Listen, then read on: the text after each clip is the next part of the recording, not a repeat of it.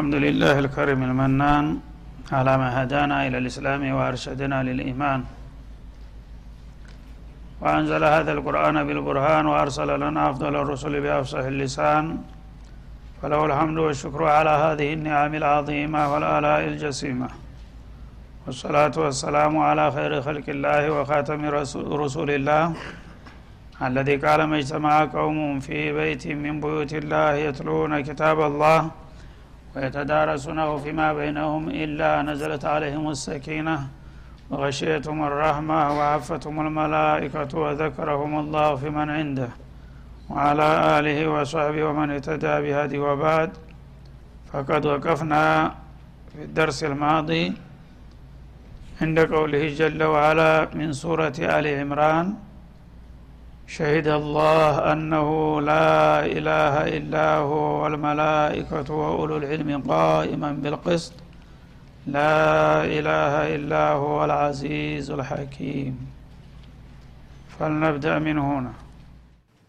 أعوذ بالله من الشيطان الرجيم.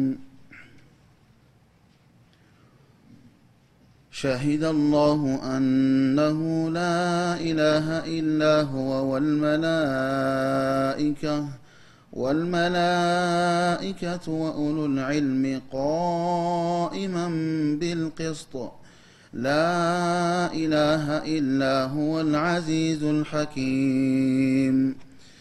إن الدين عند الله الإسلام وما اختلف الذين أوتوا الكتاب إلا من بعد ما جاءهم العلم بغيا بينهم ومن يكفر بآيات الله فإن الله سريع الحساب. فإن حاجوك فقل أسلمت وجهي لله ومن اتبعن وقل للذين أوتوا الكتاب والأميين أأسلمتم فإن أسلموا فقد اهتدوا وإن تولوا فإنما عليك البلاغ والله بصير بالعباد. إن الذين يكفرون بآيات الله ويقتلون النبيين بغير حق ويقتلون ويقتلون الذين يأمرون بالقسط من الناس فبشرهم بعذاب أليم. أولئك الذين حبطت أعمالهم في الدنيا والآخرة وما لهم من ناصرين. ألم تر إلى الذين أوتوا نصيبا من الكتاب يدعون إلى كتاب الله ليحكم بينهم ثم يتولى فريق منهم وهم معرضون. ذلك بأنهم قالوا لن تمسنا النار إلا أياما معدودات وغرهم في دينهم ما كانوا يفترون. فكيف إذا, فكيف إذا جمعناهم ليوم لا ريب فيه ووفيت كل نفس ما كسبت ووفيت كل نفس ما كسبت وهم لا يظلمون.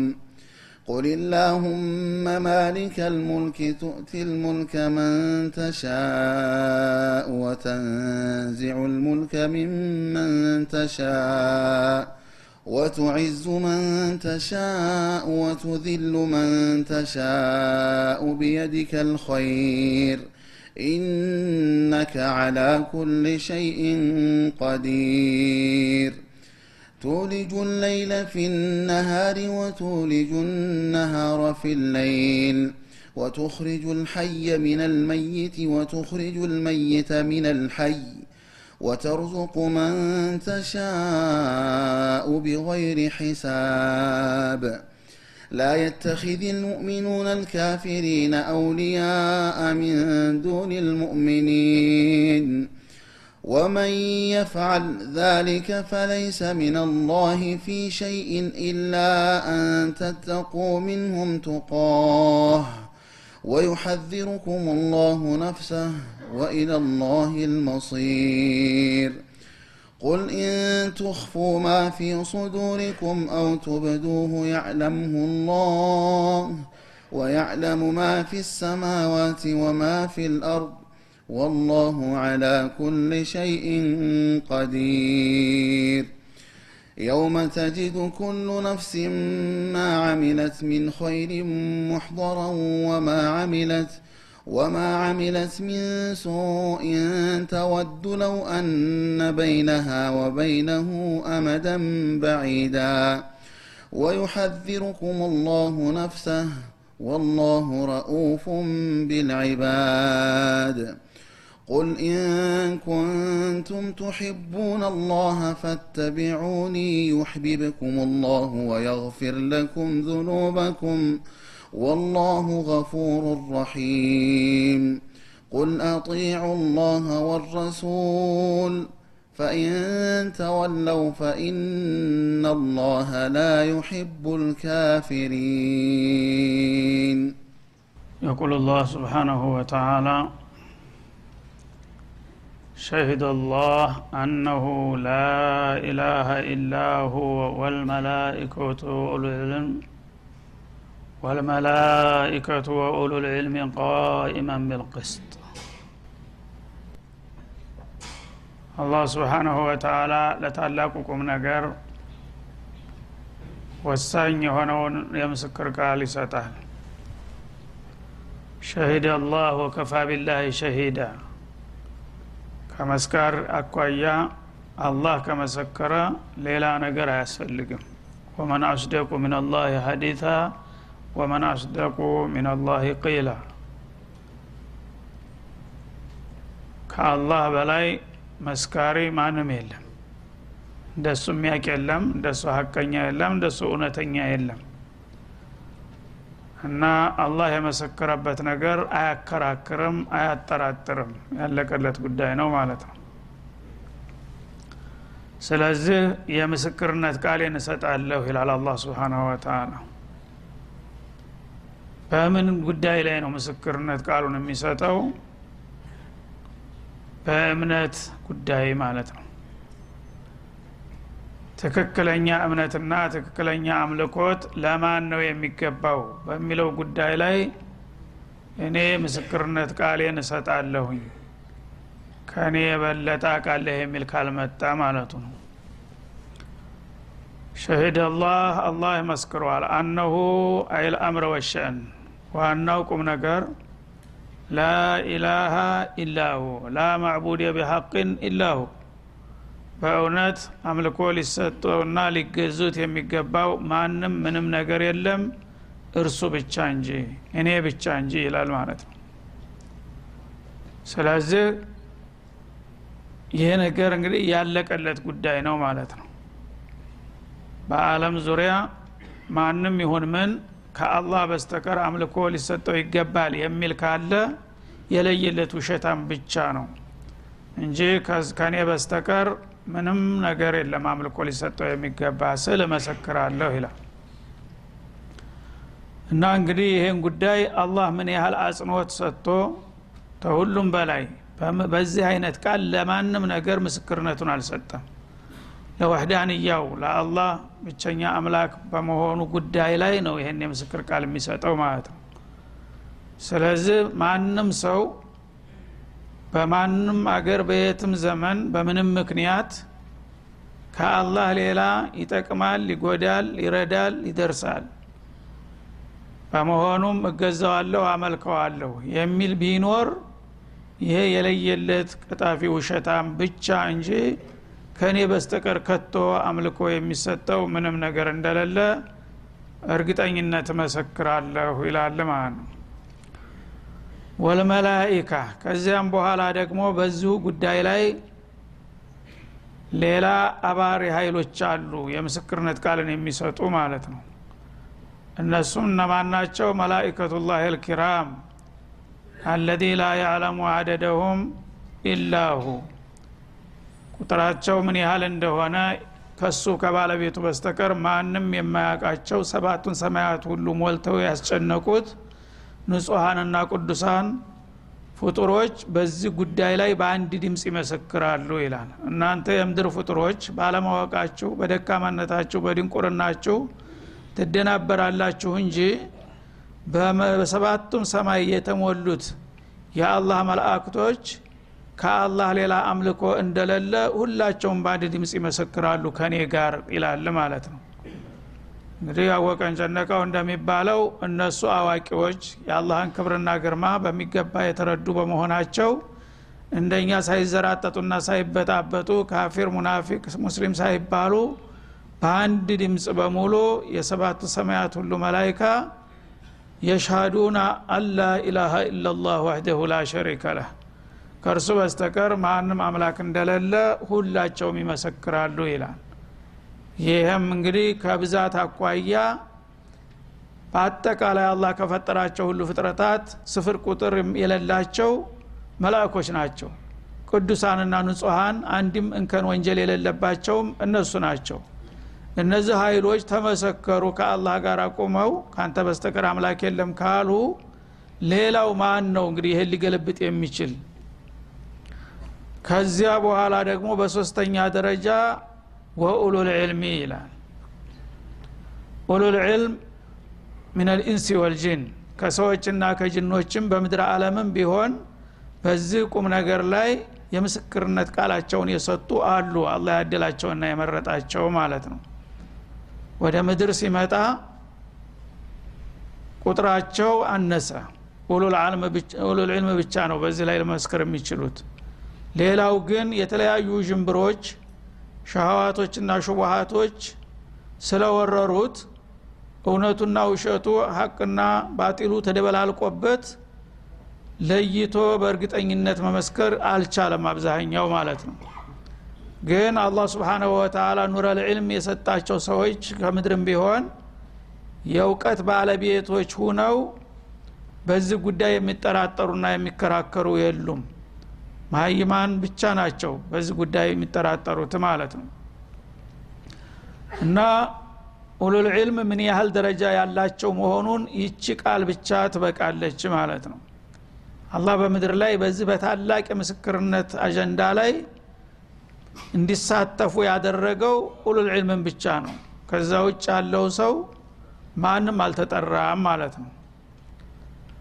እና ኡሉል ዒልም في كل زمان ومكان በየዘመኑና በየሀገሩ በተለያዩ ነብያቶች ያለፉት ሁሉ ዑለማዎች አሁንም ያሉት ተረኞቹ አላህ Subhanahu Wa Ta'ala ተከለኛ የልመል ኪታብ ወሱና የሰጣቸው እስከሆኑ ድረስ ያአላህን ሐቅ የሚያውቁና ለሱ የምስክርነት ቃልን የሚሰጡ እነሱ ናቸው ተቀባይነትና ተሰሚነት ያላቸው ይላል ማለት ነው።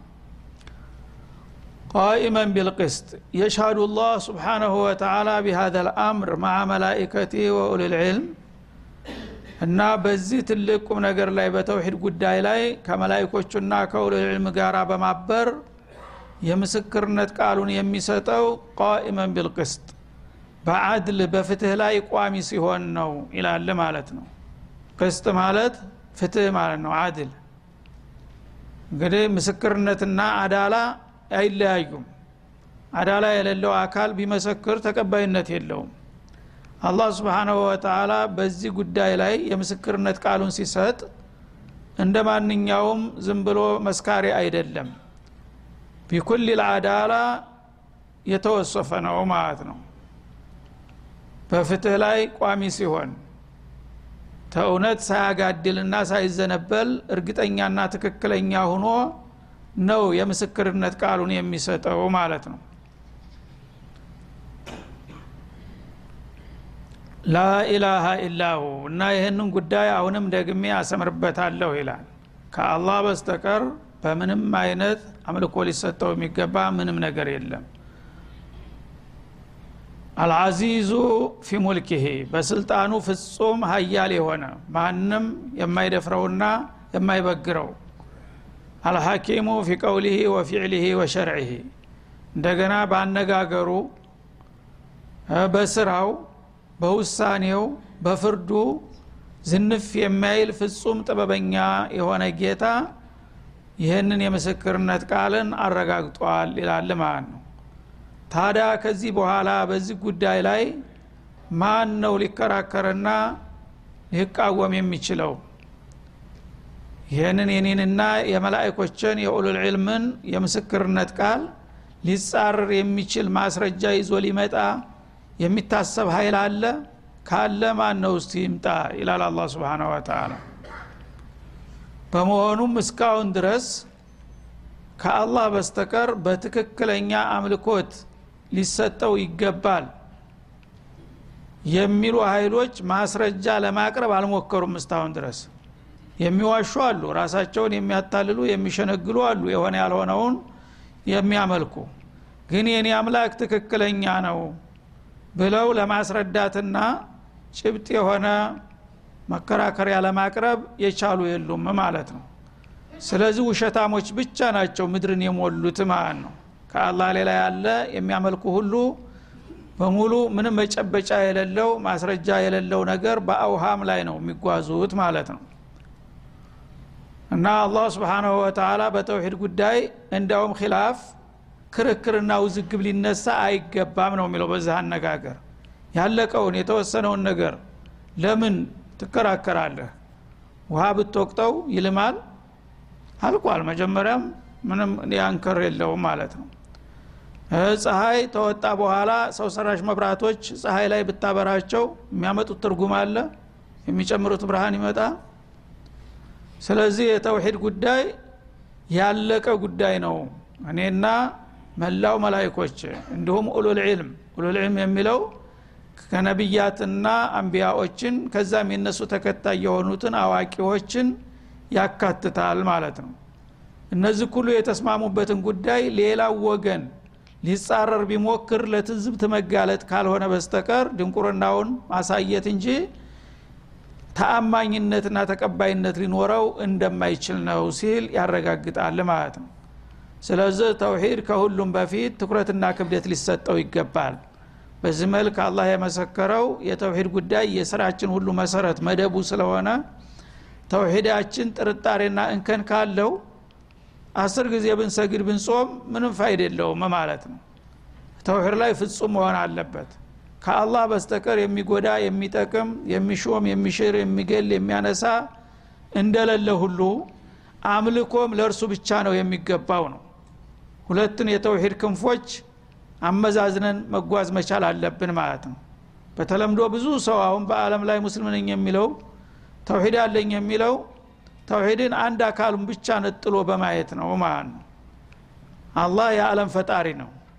የአላህ ባለ የዓለም ባለቤት ነው። የዓለም አስተዳዳሪ ነው። የሚገለው የሚሾመው የሚመግበው የሚንተሚለው ሁሉ ነገር እሱ ነው የሚለውን ብቻ ነው የሚያንጸባርቁት ብዙዎቹ ማለት ነው። ግን ይሄ ላኢላሃ ኢላላህ የሚለውን ቃል አይደለም የሚገልጸው ማለት ነው። አላህ Subhanahu Wa Ta'ala የሁሉ ፈጣሪና የሁሉ መጋቢ የሁሉ ተቆጣጣሪና አስተናባሪ እንደመሆነ ይሄን ታመናችሁ አምልኮትን ለኔ ብቻ አድርጉ ነው የሚለው። አምልኮትን ለሌሎቹ እየዘራህ አላህ የዓለም ባለቤት ነው እያልክ ብትዘፍን ፋይዳ የለውም ማለት ነው። አላህ የዓለም ባለቤት ነው ብቸኛ አምላክ ነው ታልክ ሌሎቹን ለሱ የሚደረጉ ነገሮችን ለሌላ ለምን ታውላቸዋለህ ነው ዋናው ጥያቄ። ይሄን ማለትማ አቡ ጀህልም አቡ ለሃብም እኮ አላነሰም። ወለእን ሰአልተው ማን خلق السماوات والارض ليقولون الله اله الا الله ነው ቁርአን ይመሰክራል። ሰማይ ምድርን የፈጠረ አላህ ብቻ ነው ይሉ ነበርና አቡ ጀህል። ግን እስላም ሆነ ተውሂድ ውስጥ ገቡ። ይሄንን ካላችሁ ይሻ አምልኮትን ሶስት መቶ ስልሳ ታወት ነበረ በካዕባ ዙሪያ ያን ወደ ተራርጋችሁ ጣሉና አንድ አላህን ብቻ አምልኩን የጋራ ስገዱ ሲሏቸው ነው። አጃአል አልአሊሃተ ኢላሃ ዋሂዳ ان هذا لشيء عجاب እና ይሄማ እንዴት ይሆናል? እና በብዙ መቶ የሚቆጠሩትን አማልክቶቻችንን ጨፍልቆ ጥሎ አንድ ጌታ ይበቃችኋል ይለናል እንዴ? ያውም ደግሞ የማይታይ ይላሉ ማለት ነው። ان هذا لشيء عجاب ይሄ በጣም የሚያስገርም ነገር ነው ጉር ነገር ነው ይሉ ነበር ማለት ነው። ለነሱ ነው ጉድ የሆነው ለጅሎቹ ማለት ነው። ጉድ ሊባል የሚገባው ግን ከአላህ ሌላ ያለ ነገር መመለክ አለበት ሲባል ነበር። እና በሌላ በኩል ይሄንን አባባላቸውን ሽፋን ለሚኒስትርና ማብራሪያ ሊያደርጉ ምን አሉ?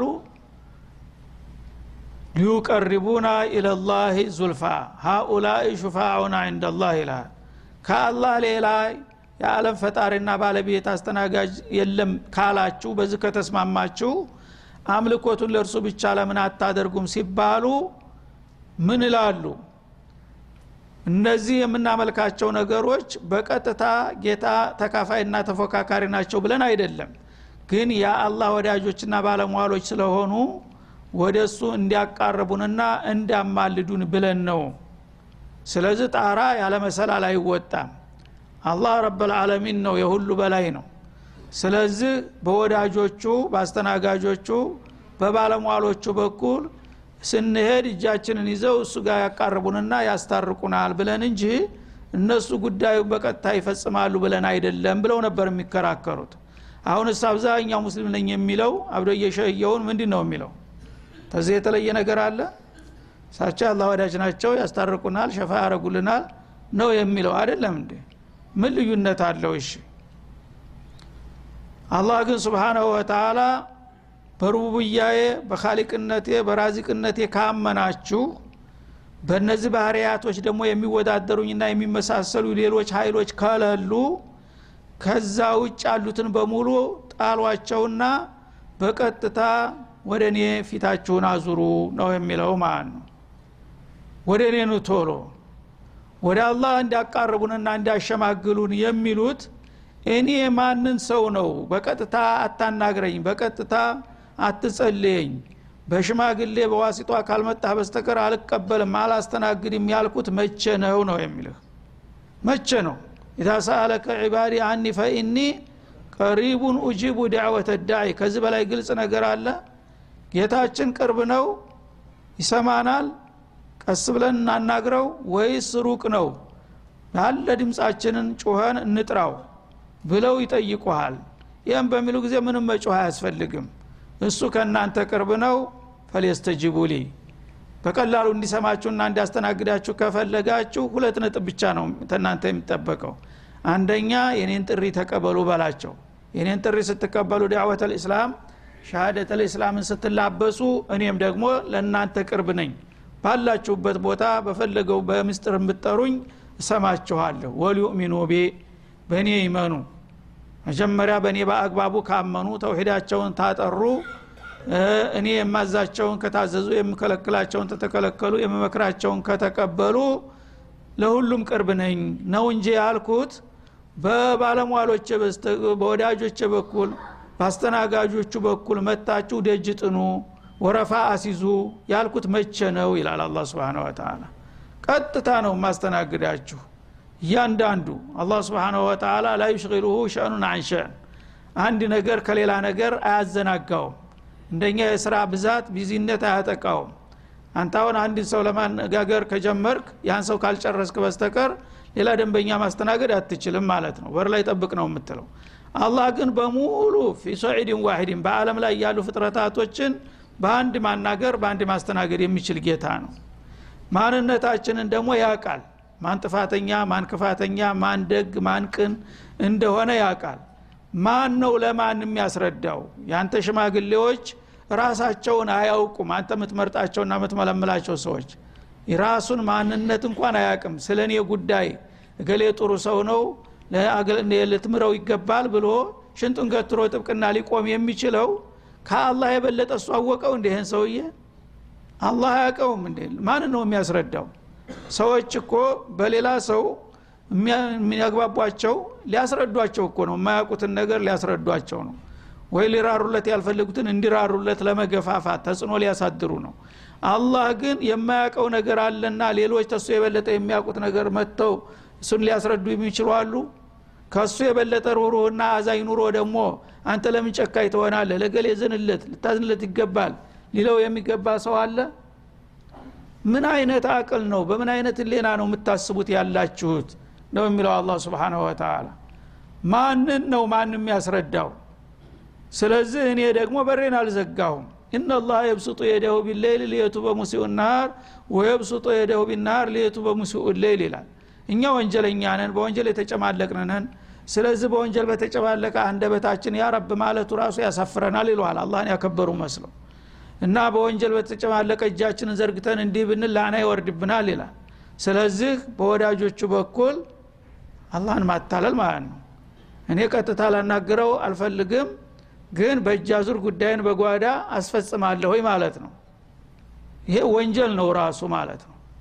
አላህ የፈለገው ወንጀለኛ ቢሆን አላስተናግድም ያለበት ጊዜ የለም። ተመለስ በፈለከው ሰዓት ሃያ አራት ሰዓት ይላል። በሬ ክፍት ነው ደዋሜ ተዝ እስከዚህ የሚባል ነገር የለም። ብትፈልግ ለሊት ብትፈልግ ቀን በፈለከው ቦታ በፈለከው ሁኔታ ሆነ ያ ረብ ብቻ ቢቀልብን ሰሊም በንጹህ ልቦና ወንጀለኛም ሁን ግድ የለም ይቅር በለኝ ተሳስቻለሁኝ ታልክ ደስ ይለኛል እቀበላለሁ ይላል ነው አላህ Subhanahu Wa Ta'ala። እንደ አይነቱን ጌታ ታዲያ ተሱ ፊት ክራዙረህ እንደገና ምንም የማያውቁ ምንም የማይፈይዱ ያንተ ቢጤ ደካሞች እነሱ ይሽማግሉና ይገላግሉኛል ብለህ እንዴት ወደ እነሱ ጎንበስ ቀና ትላለህ? ቀጥታ ወደኔ ወደ ጌታ መምጣት አለብህ ነው የምልህ ይላል። እና ይሄንን እንግዲህ መገንዘብ ነው ያቃተው አብዛኛው ሰው ማለት ነው። አላህ ክብር ሲሰጠው በግድ እንደገና ክብሬን መጣል አለብኝ። አንድ ሰው የጉዳው ባለቤት ዋናው ወሳኙ በሬ ክፍት ነው በፈለከው ሰዓት ይሄው ቁጥሬ ካለ ከፈለክ ደግሞ የፈለክ ምልክቱን ሰጥቶ ዘበኞች እንዳይከለክሉ ካደረገ ተዛ በኋላ እሱ ጋር የሚያነጋግር ሌላ ሶስተኛ ሰው መፈለግ አለብህ ሚስጥርን ማሳወቅ አለብህ። ይሄን እድል ማን ያገኛል?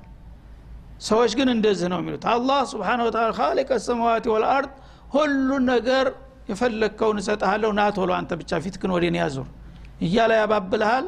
አይ የለም በገሌ በኩል ካልሆነ በስተቀር ይሄ በጣም ያሳዛኝ ነገር ነው ማለት ነው። ስለዚህ አላህ Subhanahu Wa Ta'ala ቀጥታ ወዲኔ ነው ቶሎ እቀበላቸዋለሁ አስተናግዳቸዋለሁ ከኔ በስተቀር ያሉት ግን ይረዳሉ ይጠቅማሉ እያላችሁ ሽብረ በመትሉ ከሆነ ይሄ ነው እኔን የሚያስቀይመኝ ይላል ማለት ነው። በመሆኑም እንግዲህ አላህ Subhanahu Wa Ta'ala ይሄንን ልዩ ትኩረት ሰጥቶ የራስን መስክርነት ቃል ያሳረፈበትን ጉዳይ እንግዲህ አሁንም እንደተናንቱ ገና ጥሪ አድርገን በመከራከርና በመወዛገብ ላይ ነው ያለነው። ይሄ ደግሞ መወገድ አለበት። በተውሂድ ጉዳይ ክርክር አያስፈልግም ግልጽ ሆኗል እና ግልጽ በሆነው መስመር መጓዝ የፈለገ ይሄ ነው መንገዱ ይላል። ከዚህ ቀጥሎ የሚመጣው አያት ደግሞ ይገልጽልናል የበለጠ። ወሰለላሁ ዐለይሂ ወሰለም አለ ነብዩ ይላል።